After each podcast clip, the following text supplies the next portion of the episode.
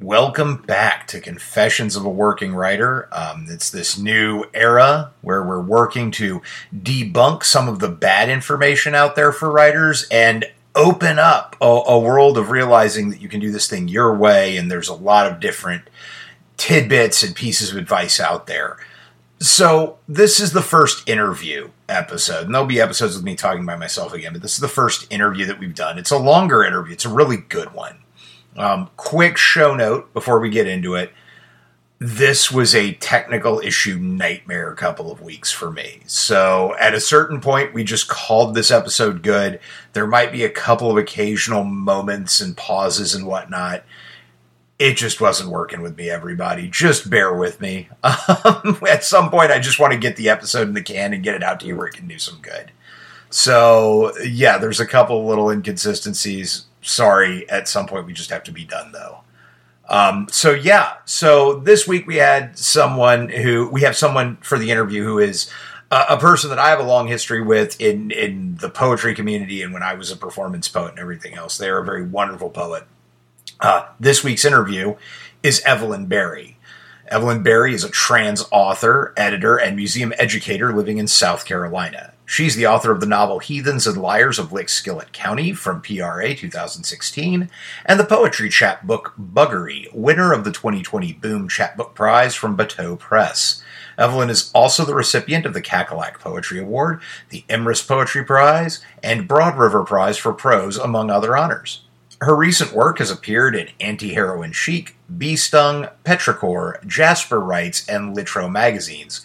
She edits poetry books at Free Verse Press and writes book reviews for Free State Review. She creates educational creative writing videos on TikTok and YouTube, which can be found at Evelyn Berry Writer. You can read and watch her work as well as access her free educational resources at evelynberrywriter.com. I don't want to take too much time on this intro. I think you're really going to enjoy it. It was a great conversation. Without any further ado and running of the mouth by me, here is our interview with Evelyn Berry.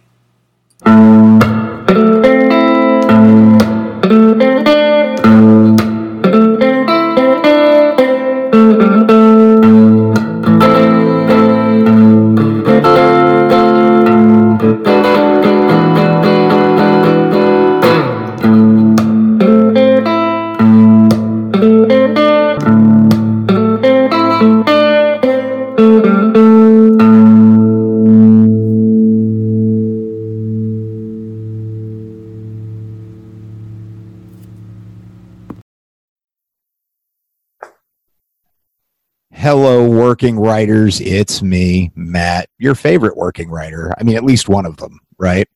And uh, we're here with a new style of show, a new format.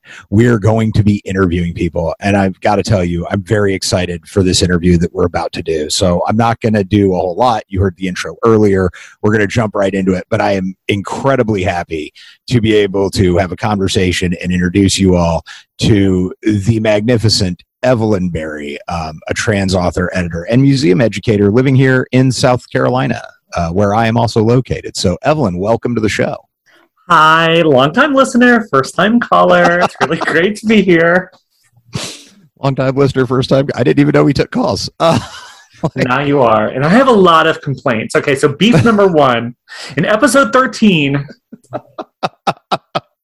I love it. This is the toad we're going to have the whole day, everybody. Get ready. I've come with a list. I've brought the issues. Oh, that's what I should have done. I should have listened to all of you. I'm like, this is everything I disagree with. Let's correct the record. Let's, let's, let's have a talk. Um, let's have a talk. Um, so, yeah, so let's start out with just tell the audience a bit about yourself. Yeah, so my name is Evelyn Berry. I'm um, a writer of fiction and poetry primarily, though I do dabble in some nonfiction, especially book reviews. Uh, for like literary magazines. Um, I work a day job as a museum educational specialist. What that means is I basically create um, programming based on South Carolina and Georgia's like standards of curriculum, uh, mostly around nuclear science and Cold War history. We can get into that later if we really want to. Um, and I also do a lot of editing work. So I do a little bit of freelance editing of people's books and um, sometimes just like submission packets. Uh, but I also do some freelance work for a couple of different magazines and presses, kind of on an, you know, kind of you know month to month basis on what they need um, and i'll come and, and edit their books and offer you know the kind of structural editorial feedback that you would get with a small press. So that's just some of the little stuff i do. Yeah just a little here a little there you know yeah. there's there's some stuff. Um, well excellent. So this first question this is one that you and i have talked about before uh, with me on the receiving end. Mm. So now i'm going to let you answer it. Uh, no what makes a working writer in your opinion? Just that phrase what's a working yeah. writer? So i this is how i think of it. I think that if you're a working writer you have created a life work balance that allows you to create um, writing on a regular basis, um, whether that's creative writing or nonfiction writing. So this can look different ways. Sometimes that means that writing is part of your career. So, for example, um, if you're a journalist, you know, I think that's a very easy example of a working writer or a um, content writer, copy editor, that sort of thing. Um, but also, I you know know plenty of working writers who, uh, for example, uh, I know a guy who works uh, building swimming pools for like rich people, basically, and you know he basically writes on his lunch breaks on his phone and then compiles them into books eventually, and that's how he's published a lot of books of poetry. Um, but still has that like very well paying job doing um, construction on people's swimming pools and like gardens and things like that. So I think that what's kind of important is making sure that you structure a life that allows you to practice that creativity that's the, I, I, like that answer. I really do. That's so one of the things I've always loved um, in in listening to your content and in in speaking with you in conversations we've had, Evelyn, is the talk a lot about process. Mm. Um, and I think this is a conversation like it's very easy for writers, I think, to get caught up on product mm. right? I got a poem, I wrote a novel, I did a short story. Um, but I think we we forget how important process is to that, right? Um, so I kind of wanted to ask, what is your? Tell me a little bit about your yeah. creative process. Like, what does that look like for you? Yeah, sure. Um, so I'm going to give you three different answers. Uh, the very first answer is going to be a little bit boring, which means that it, it kind of looks different um, depending on what I'm doing, depending on what I'm writing, uh, from genre to also like what's going on in my life. So I really allow it to be fluid. I don't have a very strict process that I have to use. Um, I really have kind of times of immense productivity, which is like where I am right now. I'm in this mode of writing every day, like trying to push out a project, um, trying to finish a project. There's a lot of things on, on my plate. Um, but there's other times where I really am just allowing whatever to happen to happen. So that's answer number one. It's a little bit of a boring answer. Okay, answer number two um, when I write fiction, I have a very particular process. um, I usually write on an iPad, sometimes a laptop, like on Google um, Drive, actually. And then on my uh, iPad, I have something called the Scrivener app. And um, every day, you know, I'll come home from work where I also write a lot, like on the laptop, and I'll pack away my little iPad. It's very thin and light, and I put it in a little hiking backpack, and I go for a hike. And I probably not a super long hike, like two miles, and I walk down to like a little pond. There's a lot of different parks near my house. So there's one that's within walking distance, or if I'm feeling really adventurous, I'll go out to one of the state parks or county parks and I will walk around until I get a little exhausted. I'll think about the chapter I want to write. I'll sit down. I try to write anywhere from 500 to like 1500 words. Um, and while I do that, I also listen to music. Actually, I actually have a whole playlist. I'll share it with you, Matt, if you want, of like okay. Japanese ambient music that I'm absolutely obsessed with. There's a lot of albums from the 1970s And like right now, I actually have like a project for the month of May where every day I'm like listening to an album, you know, anywhere from 40 minutes to two hours. And the idea is that while I'm listening to it, I have to be writing. And so I'm letting that music kind of inform the mood of the, the book that I'm working on. And the reason I do that is that right now I'm in a mode of trying to be like, I really want to finish the current draft of a novel. Um, just so I have like, I, I have been writing and rewriting this book, but I have not yet. I probably started over about nine times. I mean, when I say starting over, I mean new characters, like, you know, completely new character, different settings, completely changing the plot. Like, it, it's a lot of experimentation. And so this time I'm like, I really want to get to an ending just so that I have something I can really start to work with. Okay, so that's answer number two. Answer number three is about poetry, um, which actually, what I do is I create certain processes and projects to work on. So I used to do it about once a month. I would usually think about a theme and try to write around it. So, for example, I might spend a whole month or two only writing ekphrastic poetry. So that's like poetry in response to art. Um, and the idea is to get a certain number of poems. And they don't have to be good. The whole idea is just writing um, a certain number. So sometimes that's 30, sometimes that's like 10 poems of a certain theme. Um, and then uh, once I have that, then I kind of put it away, and then I can later go back and revise and, and make you know what I think of as quote unquote good poems out of the huge pile of you know kind of messy clay that I've just created. Um, but I, I have lately been doing a lot of projects, so like project based. It's like okay, so for example, I did like a whole series of poems um, recently based around the tarot. So every day for 78 days, I drew a card from the tarot and then I wrote a poem in response. And the only rules that I gave myself were, you know, I had to do it every day. I also had to share it every day. So these poems were not trying. I wasn't going to try to get them published in like literary journals. Instead, I just was going to put something online every day so that I could just, you know, be held accountable to a certain extent. Um, and then that they had to at least be like two lines. So some of them were really simple. Um, and some of them were really long and, and, and more complex. But just the idea was to create a daily practice where I'm sitting with myself and thinking. Um, and this was really good because it, it really narrows down your focus. The tarot was an interesting choice. I probably wouldn't do anything like that again because it was very um, it was a very insular process. Like the tarot is, of course, a, a, way that a lot of people get to know themselves, so to speak. Like they think through like some inner problems of their life. So, of course, it kind of forces you to think about a lot of emotional aspects of your life, um, which is both a good thing, but also kind of uh, it, was a bigger and, and more introspective process than I was expecting, especially since it finally kind of forced me to think a lot about gender and self. You know, a lot of tarot is about like ambition and who you are versus how you are seen.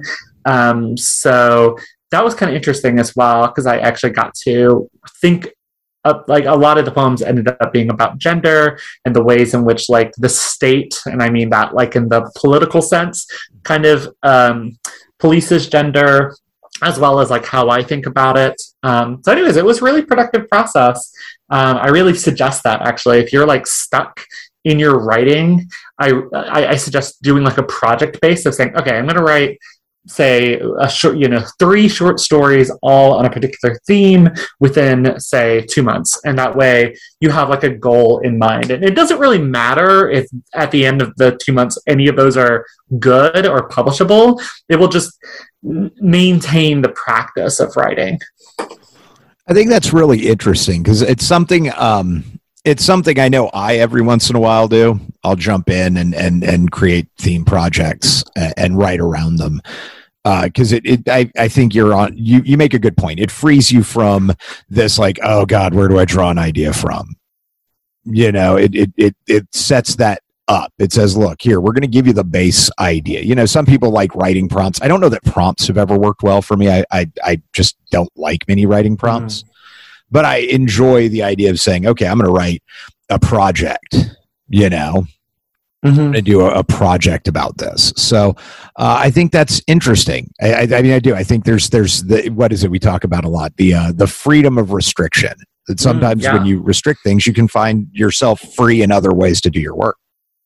For sure. Yeah. I also really suggest people, like w- in poetry, for example, which has lately been kind of the medium that I write the most or am like known for writing. I actually write a lot. People don't think of me as a formal poet, but a lot of my poems begin as formal poems. So, say a sonnet or sestina, which is in order just to like force myself to think of some interesting language that then I can reuse later. I think a, a, mistake that a lot of writers think is that every single time they sit down at the page, they need to be like inspired and like creating something that is mind blowing. But you get to also choose the output that you give out into the world or not. So, you know, you can write as much as you want and then just choose to share the good stuff. Or, you know, like me, I share a lot of the messy process, but that's also because um, part of my process is also related to like education. Yeah, I, I, it's interesting talking about like not worrying about it being very good and just getting stuff on the page, right? I recently, just this weekend, actually watched uh, the. There's a Kurt Vonnegut documentary out now um, called "Unstuck in Time." Mm.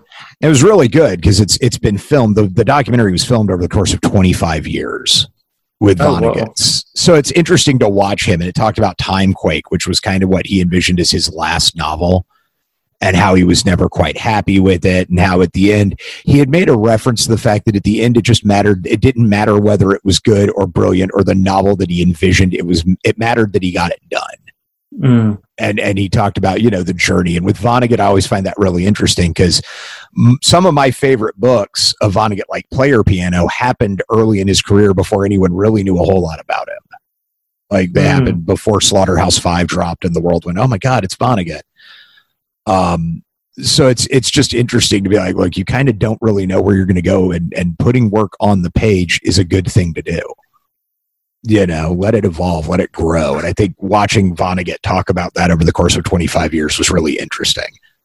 Yeah, that's definitely the mode that I'm trying to get into now. After like the publication of my very first novel, I felt immense pressure to write a second novel and wanted to get it done. And I did. I like wrote a second novel and gave it to my publisher and they read it and said, wow, this is awful. We're not going to publish this. um, which is fair and totally fine. But, um, you know, I think it's been kind of interesting that the further I get away from that, now I'm like, oh, I actually really am more interested. I, I think that one of the reasons too is I have a pretty fulfilling career outside of writing or outside of creative writing per se. So I feel a lot more comfortable trying to create something that is really good. Um, same with like a poetry manuscript. I started trying to publish a first full length collection. I have some chapbooks out, but I've actually never published a full length poetry collection before, like a debut one and I want it to be really good. And so I recently even kept like it's wild to think about the fact that in 2017 I was like getting these like you know finalist places for book prizes. But I look back at that manuscript I'm like, oh my god, that's so awful. Which is also just you know the you're always going to feel that way. But also I'm I'm, I'm a lot. I think I'm going to be a lot happier for a longer time with the manuscript that I'm currently shopping. Yeah, I you you know, first of all, applause for for just doing what I I wish more writers did sometimes and just owning when something didn't go real well. Uh, like you're like I, I wrote my second novel and they they didn't like it. Um, I I think there's kind of a yeah, I think there's there's a real push uh, in in the modern era, as it were, to always kind of be flawless, always be crushing it. Uh, so I, I, I actually am really grateful that you talked about that because I've talked about writing projects I did that fell flat on their face, uh, and and had a similar experience as a really young playwright. Had one play that was very successful, and then was like, man, I got to write the next one, and the next one was a garbled pile of shit to put it nicely. yeah. It was I was like, I'll use nine thousand characters and a chorus, and we'll have shit fly in from the ceiling. And producers, Oh, were like, yeah. what are you doing? And I went, I'm a genius, and they were like, not that good. Uh, and I just, I think you know, we we do we get under pressure to follow up success and, and find the next thing. you know i spend a little too much time in like online spaces especially like twitter and tiktok um, which has been cool because it's let me connect to younger writers but something i see super often is this notion that um, if you are not successful young, if you're not like having a book out by the time you're 18, or um, you know, these days like 25 is seen as like, oh god, I'm so old to come out with my first book. But like that has never been the norm. But now, I think because of um, you know social media, we're exposed to other people who are successful really young, and um, I don't know. I, ha- I have a lot of different feelings about it. Like on one hand, I think it's really cool to get your work out no matter what age you are because I, I, did that like i was like 17 publishing little zines and chapbooks and sharing my work with people and i think it did help me get further faster as far as getting myself known as a, a writer in south carolina or getting myself invited to poetry readings on the other hand I know that I put like way too much pressure on myself to write and, and particularly like to publish work really young. Um, and and one of the things I see with that too is like, you know, I went to school. I mean, this is a little shady, but that's fine. I went to school with all these people who like studied creative writing or even like went and got MFAs. And when they were in school, like their dream was like, I'm going to write a book, you know? And now it's a little a little bit later, you know, we're all like 28 to 30 years old and um, not many of them are writing anymore or trying to do the same things. They've kind of like said, well, you know, it's it's past time. Um, on the other hand, I'm in community with a lot of older writers who didn't even start writing or publishing until after they retired. So these people are in their late 60s, 70s, some of them even in their 80s, and you know they're just now kind of reaching the the you know beginning or peak of their writing careers and publishing careers. Um, so i think it's really important to like keep in mind that sustainability in a writing career is a lot more important than say like virality or early success. Um, it's it's very wild to think about um, I'll give a great example. A couple years ago, like the thing to do if you were a spoken word poet was to get featured on Button Poetry. And if you got featured on Button Poetry very early on, you might get millions of views. And it was like one of the best ways to get shows, which is great because I, I, think it was a really cool platform to help um, share a lot of poets' voices. But you kind of see some of the people really took advantage of that platform and were able to build a more sustainable touring platform and you know, also go into say like children's books or do speaker um, rounds and do conferences and stuff. While other people like burned out and you know they burned very bright for like one year and then they kind of faded away um, because they could not sustain their creative careers. And the reason for that, I, I assume, is that you know early on your entire focus is on the output um, which is like you know we can talk about i actually think it's incredibly important to think about marketing and think about your career and all of those things. But if you do it a little too young and you're obsessed with it like i was um, it's really easy to burn out. Yeah, I think that uh, I mean, so it's interesting to talk about that because I'm I mean I just turned 42 this year, and you know that's kind of the midlife crisis i think for writers. Like i had success when i was younger. I went to the military and was away from it for a while. Um, so it's not like i just didn't do anything. I just you know was living a life and have gotten back to it in the last you know last few years since like you and i first met and everything else. I'd, I'd started coming back to it and discovered along the way you know that playwriting wasn't really what i wanted to do anymore and, and eventually led to, to fiction prose writing. But it was just it's it's a journey. And i think uh, when i was a kid i and i say that because you know i was like 18 19 i thought yeah i know exactly where i want my writing career to go.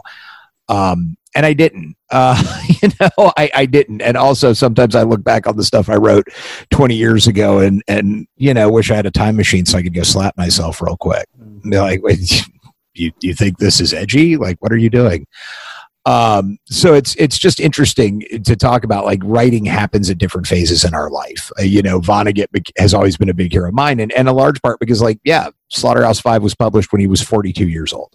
Mm-hmm. You know, he was he he hit his success stride a lot older. Um, I, I don't know that that's even a lot older. I think there's actually a large number of writers who really start hitting their stride in their 40s. Um, yeah, for sure. I don't know that I want to ascribe anything. That just was the right time for them to do it. So I, that's an interesting point, though. Like you know, yeah, don't get too obsessed with success early. I think this is especially true for um, women, actually, because often if they're starting families, like the bulk of responsibility of childcare is kind of pushed onto women. And it's kind of like, especially, you know, women who are writers and women who are mother or writers who are mothers are kind of seen as um, like selfish for following their careers. And so um, I think this is changing a lot, but for a very long time, it was kind of expected that you stepped away and you know you went to be a mother, and that was the only identity you could hold, and then you could come back later when you were fifty and then have a writing career. Now, now um, you can do it exactly, and and I, you know, obviously a lot of that sucks, but I think that does account for a lot of people um, leaving and coming back. You know, when I mentioned college, for example, you know, I think that it's also that leaving that structure behind is, is hard for a lot of people, especially, you know, if you're being assigned writing um, and forced to write and, and also you have a community of writers. When you're an adult you have to build that yourself and it's it's way harder um, to do especially to kind of figure out what you're doing or if you really want like critique and from whom and who you trust. It takes a while to to build that community back for yourself a community that's kind of you know you take for granted when you're in a place like college or uh, maybe in an mfa program yeah, I, I, I mean, I know that one of the things for me, and I can't speak to all other writers, but like I was young and and had a lot of ideas and and thoughts, and was working through a ton of trauma. Um, and and probably in my case, I think I had bigger ideas than I was capable of really handling. Right, like I didn't have the life experience to go along with the things I wanted to talk about. Um, I can say that now because hindsight's perfect but when I was a younger writer, I was like, yeah, you know, I'm going to write about these big themes. It's going to be great. It's going to be awesome. And then I went off and I, I did the military thing, and and I mean, was in the military at a time of active combat, um, and and war, and it was a, a changing experience. Mm-hmm. And I mean, for me, that's what I needed. For some people, it's just getting out there into the world, right? It's just leaving and having to do things, like you said, having to do things yourself a little bit more right? No one's assigning you the work anymore. There's there's you know the community's not automatically built in. You have to go find it. Um, you know you have to seek your voice. Uh, you know it, it falls on you. And i think there's a there's a real transformative thing that happens to writers when we do that. Um, I, I, it's, I, I guess it's why I've never been like, I don't know. I never, I've never been like, oh, once you graduate, you're like, you know, there's that academic progression for a lot of writers. Like you get your bachelor's and you go to get your mm-hmm. MFA and then you go to get your PhD and then you've got all the writing knowledge you need. So now you can teach and then mm-hmm. write later. Um, so I don't know. I think, I think that's a, a good, good point. Um, I don't know. It's just it's it's kind of interesting to think. So let's. I, we brought it up a little bit. I'd I'd love to touch on it because this is a conversation you and I've had. It's it's an mm-hmm. interesting one because we come at it from a little bit different angles. So let's talk about marketing as a writer. Yeah. Uh, because you know I come from my for for those of you listening who may not know, uh, my day job is I am a marketing and branding consultant. I, I work at a branding agency. Um, so this is something I know a little bit about in that regard but again, we we come at this from different angles. So let's talk. So, what are your thoughts on uh, marketing and branding as yeah, a writer? Totally. Um, well, first of all, I'll say that I think a lot of I know a lot of people are very um, negative, I suppose, about social media, and for very good reason. Um, it's definitely addictive and all the and, and sometimes toxic. On the other hand, I think this is a really, really exciting time to be a writer because social media gives us access to the world and access to an audience that was previously just not really possible. Um, so, my kind of main, I guess, philosophy about marketing yourself as a writer is um, that, you know, it's, it's, it's hard to sell books, first of all. And so it's also, it's hard to like, trust your own voice. Like I know plenty of people who write books and then they're like, ah, you know, like, do people really want to read this? I don't want to bother people with my voice, you know? Um, and so I try to reframe that, um, at least in my own brain or, or with friends.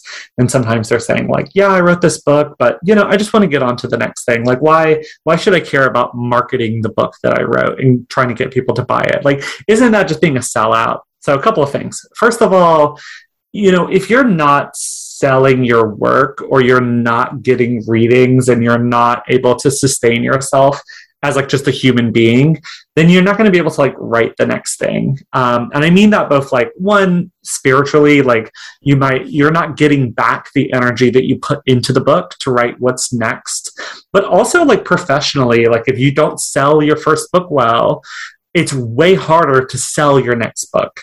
I mean, I'm dealing with that right now. My first book sold terribly, and um, that's fine. It was from a very small press, but it is going to be a bit of an uphill battle to sell the next novel to like an agent because you know they're going to say, "Oh, well, you've already published a book. How much did it sell?" And it's like less than a thousand copies, like not a lot. Um, so it, it's important to market your work for that reason. The other reason I think is that like um, is this is very more like philosophical, but writing is a communication technology.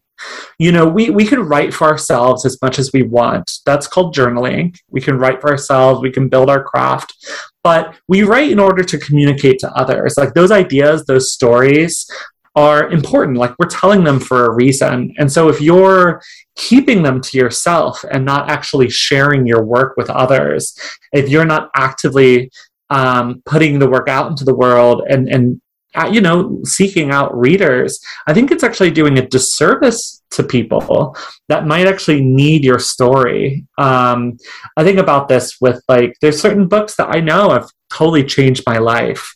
And once you've written the book, you know, I think this marketing happens post you've written it, you published it, you put it out in the world. And now, you know, your job is to convince people that they should give it a chance because you know you don't know it really might be the thing that they need um, this has really come to light, I guess, with like poetry. It's so interesting.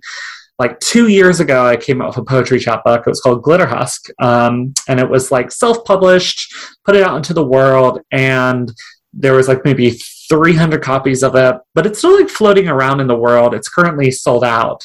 But like I'll get messages on Instagram, you know, maybe like two times a month or something and say, "Hey, I found your book on, uh, you know, from I don't know where these people are getting it. Do you know what I mean? It's like I live in Pittsburgh, and this really spoke to me because it's like a book about grief, and I just lost somebody to suicide, and you know, that, and then we have a kind of a conversation.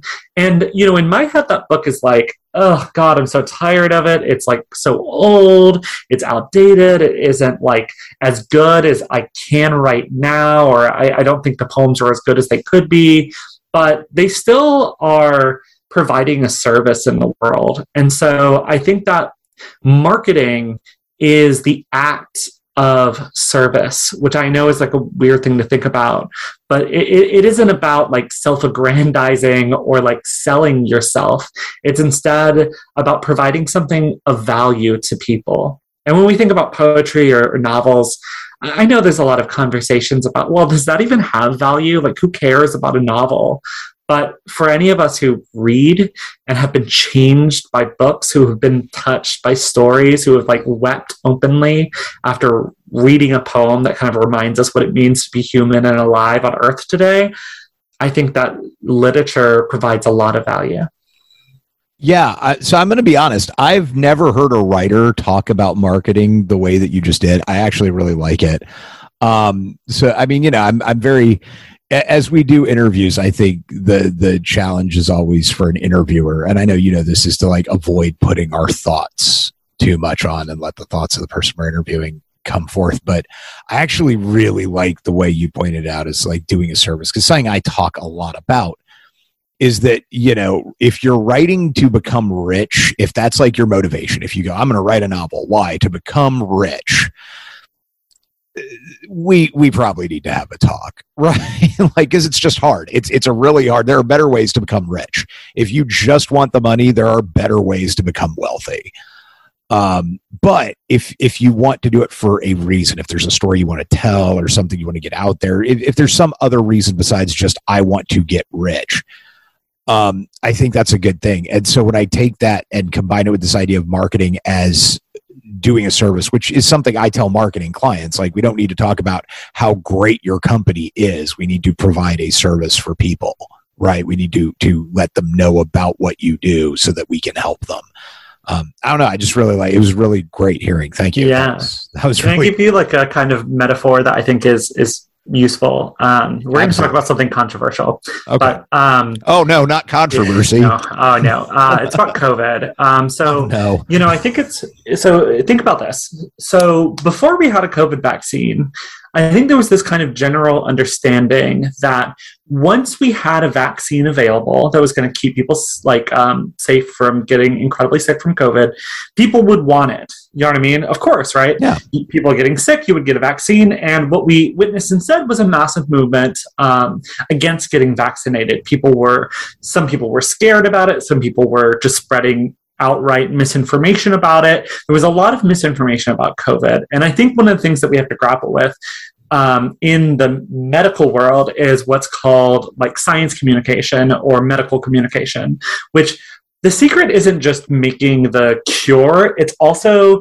telling the story about the cure that is going to um, convince people that they actually need it. Um, so like those are different sides of the equation. So if you you know like um, you can't just make a cure. You can't just make a vaccine. You also have to create a communication strategy that will educate people about the vaccine that will convince people that it's safe that will spend time in communities uh, so that people are familiar with the people giving the vaccine. Okay so like I, th- those are kind of i think really important things to consider. And, and there's actually entire like classes and industries that are around science communication. Like my other job I, I work in kind of science communication where i'm not a scientist but i am a communicator and i'm helping you know normal everyday people who are not scientists better understand kind of complex ideas and in, and for something like covid it's it's life saving like how do you convince someone that the thing that you're giving them is a life saving cure and not snake oil Yeah.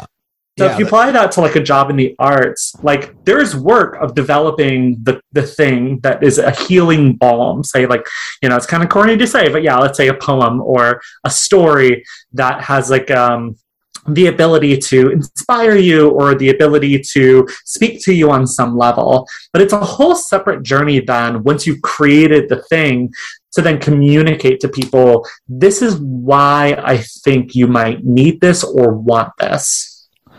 Yeah, it's it's a great point. I mean, again, I think of a lot of the work that I do in terms of political satire, and and Mhm. you see it a lot because you know I don't want you to be the only one who went out on a limb with the COVID metaphor. So I see it a lot. Um, and and guys, audience members, if you're surprised at where my politics lie, then you really haven't listened to more than this episode. Um, so it's the same thing I talk about. You know, when we talk about like uh, right leaning political pundits, which is something I satirize a lot. Um, it's the goal of making a narrative. It, it's the goal of building a story. Uh, and and I think we sometimes underestimate how powerful storytelling can be. I, I, I do. I think we underestimate how powerful a story can be. And I, I guess I'm saying that kind of in your response, like you know, people that don't see value in, in novels and, and books. You know, we we forget how powerful this shit is. Right. Yeah. Um, you know, I mean, I've I've never loved the the pin is mightier than the sword thing. Maybe that's because I was in the military, and I'm like, I assure you, it's not necessarily. Um, but it isn't. A, it it does have the ability to guide the sword, and that is Yeah. a real power. Um, I just don't love the old adage because I think it's just you know it's a little too simplistic. I think. I think know, it's really silly too. But you have to like acknowledge too that wars are fought over stories. Yeah. War, you know, stories are how we understand the world. And very often, you know, for example, who a land belongs to, the way Yeah. that you tell yourself, okay, this land belongs to me is a story that we tell ourselves, that we collectively tell ourselves. And so when those stories conflict, you know, that that's you, you, you know, it has real bloody consequences. yeah. Um, yeah, I, I I, yeah. It totally does. Well, I'm like I'm working right now on a satirical piece that's like a magazine interview with God. Uh, Oh, right because you know me like just pedal to the floor full gas we're just gonna go we'll hit something eventually uh, i'm gonna keep driving the car fast until i hit something that sounds expensive um, so i'm doing this interview about this sadder piece of, it's like a magazine interview with god and and it's about this whole like culture war idea right and i'm like look because narratives are there like the narratives matter like what we do as writers matters Mhm. um, you know, I think it's why I got pulled into the political satire thing anyway. Like I felt compelled to go there. Um, satire is something I do anyway, but I was like, oh yeah, but I, I see this and I, this is where I felt pulled to go. Um, that was important to me. I, I want to pivot a minute and talk mm-hmm. about, so we've talked about, you know, your work in museum education. How important is it, do you think? Because, because let's be honest, making your, your huge wealth as a writer is, is really hard. You're going to probably have to be an outlier to do it. I mean, to make a large sum of money at it. So a lot of writers I know, and I'm sure the same is true for you, have day jobs. Mm-hmm. Uh, how important is it, do you think, for writers to just go ahead and be like, hey, I'm going to get the day job that I can be ha- like, I'm going to find something to do that can pay my bills that I can be happy doing? Oh, I think it depends on on the person. So there's certain people I know who have careers that are completely separate from writing and they feel like um, you know I, I, know people for example who work like in coffee shops or um, and, and they say you know it's great. I make coffee. I get to like listen to music all day. And during that time they're kind of percolating I guess like coffee, um, the story in their head or some ideas in their head. And then that kind of helps them save up their creative energy for their personal projects. Um, and I think that's a totally valid um, strategy. You know, I think I mentioned earlier, I know someone who like works in construction and then he writes during his own time. Um, but it, it's not something that I think draws on a lot. You know, I think that for the most part, he's like, I know how to do it. I go, show up, I get bone tired, and then I and then I write. Um, my job, I find that I do still want to do something that's fairly fulfilling, especially something that has like a positive effect in my community, um, because and something that's a little sustainable, something that feels stable. This is going to be a hot take, but I think that writing in an unstable environment is not only like unhealthy, but also just not possible for a long time. I know plenty of writers who kind of romanticize you know being full-time writers and it's hard. I mean you're you're kind of in, in entrenched in poverty often. Like when you write articles online you might make a couple hundred dollars. You have to constantly be hustling to get those gigs.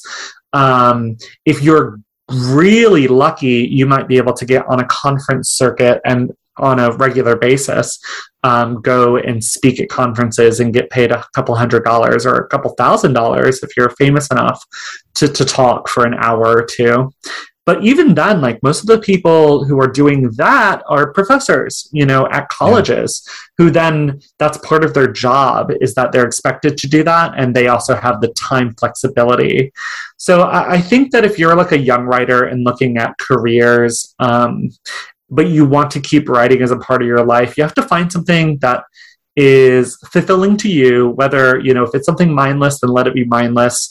Or for me like i like that my job engages my creativity but in a very different way. Like i, I do write a lot. Like we actually just wrote a book for my um, job. So I spent the last four months writing a book, like a history book. Um, and then also, uh, like, for example, I'm writing like tour scripts, you know, so say like 10,000 words of, of, of, you know, history information, I guess, of communication strategies and all of that stuff. Um, so, so there is a lot of writing, but I also get to do things like design. I also get to like work with my hands. So I, I build a lot of our interactives. So I learn how to use power tools and uh, actually just build things from scratch. Um, I get to also do a lot of like talking in public, which I really like doing. Um, and that like has a connection with the community. So all of this is just to say that like, I I personally find it really useful to find another thing that is also fulfilling because in my life when I've had a job that was completely unfulfilling and also exhausting, um, particularly in food and bev or like working at a bookstore, I was too exhausted to write. Like if you're not like in a good financial place or not in a good mental space, it becomes that much harder to write.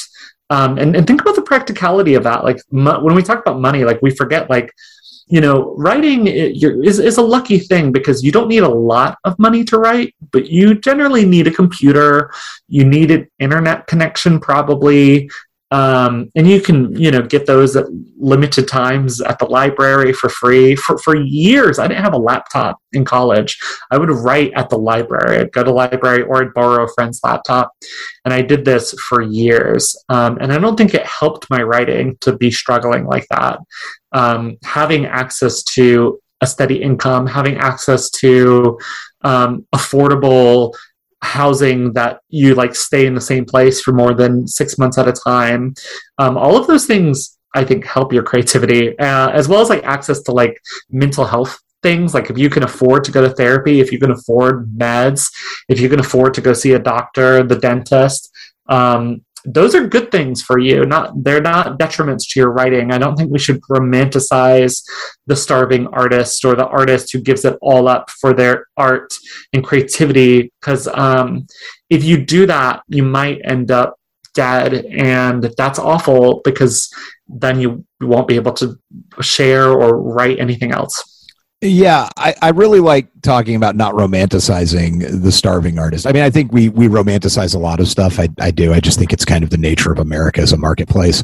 Um, we we like to romanticize stuff. I think uh, I don't think I told you this one, but over the holidays, um, someone came up to me and they were like, "Oh, Matt, you know, I I hear you're autistic," and I was like, "Yeah." They're like, "That's an incredible superpower," and I was like, "Not at holiday parties." And he just not because I don't think he ever comprehended that there was saying, you know, I'm not some odd savant, you know, running around going, "This is amazing." Like I'm in the middle of a holiday party, like looking like I'm about to be mugged because those situations are ridiculously anxiety-inducing for me. Um, and and so I think that in the same line with you know writing and the starving artist, it sounds really great until you try doing it, and it's a very practical reason that yeah, it takes away from your understanding of the writing. You know, you're not going to be in the right mental place to do it. It it puts too much pressure on you. Um, but I also like you talking about finding other creative outlets right? Um, so like I, I took up taiko drumming, Japanese taiko drumming, like three years ago, uh, and that's actually been one of the best things I've ever done for my writing. Mm. 100%. Like it doesn't, in, in no way, I'm not writing a ton about it. I think I've written a couple times about it, but I don't write, like, I'm not going, oh man, there's this whole taiko market I can now write to. Um, but it having to express creative creativity in a different way and especially with taiko drumming because it's done with a group of people and writing is usually done alone mm-hmm. so having a creative facility that requires other people to be present has been really helpful to me. Yeah, I love like also thinking about the idea of like just having a full life. I think like um, it's important to ensure that your life allows for writing, but it's not centered around writing. I'm always a little bit okay. So I'm again, I'm going to be a little shady, um, and I'm always a little bit like mm, tickled when I read like uh, you know someone who's like a professor. They went to school, then they went to MFA, and then they became a professor. Now they're tenured, and they write a book, and the main character is an author struggling to write a book or something like that. And you know that kind of metafiction can be really fun, but at the same time, I think that it focuses too much on a very insular community and understanding of what's going on. Um, while, like, I think if you live your life in a way that you can have really rich and varied experiences, it will, I think, it will not necessarily make you a better writer, but it will make you a better storyteller. You know, you'll be exposed to more details. Like, I think that one of the things that makes really rich prose or poems are, you know, very specific, concrete details. But where do those details come from, if not from uh, a life that is fully lived? It's a really good point. It's a really good point. So, we're going to transition to uh, to a segment that I have just decided to call the lightning round. Uh, Ooh, uh, I know yeah. the, the, the beautiful planning of confessions of working writer done absolutely on the spot. Um, so uh, so I'm going to ask a few questions, just mm-hmm. simple, easy ones, and, and just want to get some ideas on these because these are kind of questions I see a lot in the writer space, and I'd love to hear your take. Yeah. Let's start. Quick answers. Gotcha. Uh, what are, what are your uh, what are three books you think every writer should read? Oh wow. Um, hmm. Um, let's see, what's a great book? Uh, tell. So one of my favorite novels ever is "Tell the Wolves I'm Home" by Carol Brunt Rifka. I think it's like a perfect book. The only book that she ever wrote.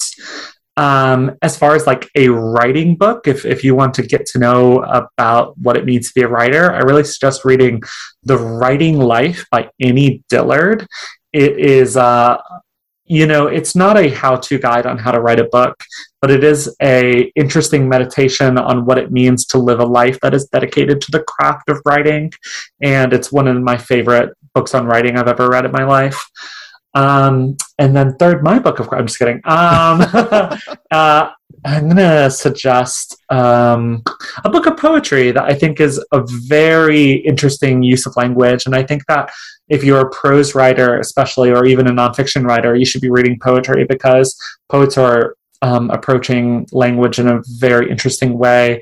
Um, there's a book called Crush by Richard Siken. It's probably published back in the early 2000s or so, um, but it's you know, kind of a fundamental poetry book for, I know, a lot of contemporary poets. Uh, in fact, if you are very into contemporary poetry like I am, especially contemporary like LGBT poetry, and you read it, you'll start say, saying like, oh, wow, this book is incredibly influential to like everyone I've been reading for the past 10 years. Awesome. Um, all right. Uh, what's your favorite thing to do for self care? I go hiking a lot. Um, I'm pretty fortunate to live in South Carolina where there's some beautiful state parks. So, um, got a state park pass and I go hiking. I try to go every day, but if not, um, literally just walking around the neighborhood. I, I think that walking and, and just moving your body is, is really important. It doesn't need to be exercise, just literally, you know, going and um, playing as a reptile lizard in the sun um, is, is good for you. nice. Nice. Um, all right. So, do you prefer to write in places where there are other people around or in places where you were alone? Um, hmm. I, I, I think that I like sitting in a somewhat quiet place with other people. As long as they're not directly talking to me, I don't mind like the background noise. Um, so I do love a cafe um, and if I'm at home, honestly, that's where the video games live, and it's really easy. It's also where the internet lives. You know, it's so easy to scroll on Twitter instead of writing. It's where the distractions live. Exactly. that's where they are. Uh, do you prefer to write by hand or with a device like an iPad or a computer or whatnot? For fiction, on a computer or an iPad. For poetry, I usually write the first draft by hand, and then I do revisions on a computer. Okay. Uh, do you? What time of day do you like to write?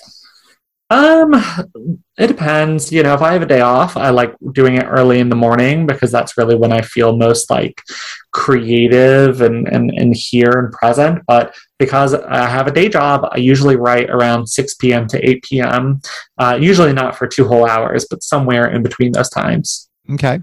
And the final question, the doozy, because you are here on a show called Confessions of a Working Writer and we've talked about working writers. Do you have a confession? Hmm.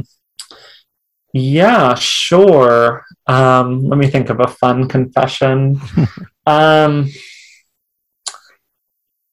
I think that um, even if oh gosh, what am I? What do I want to confess?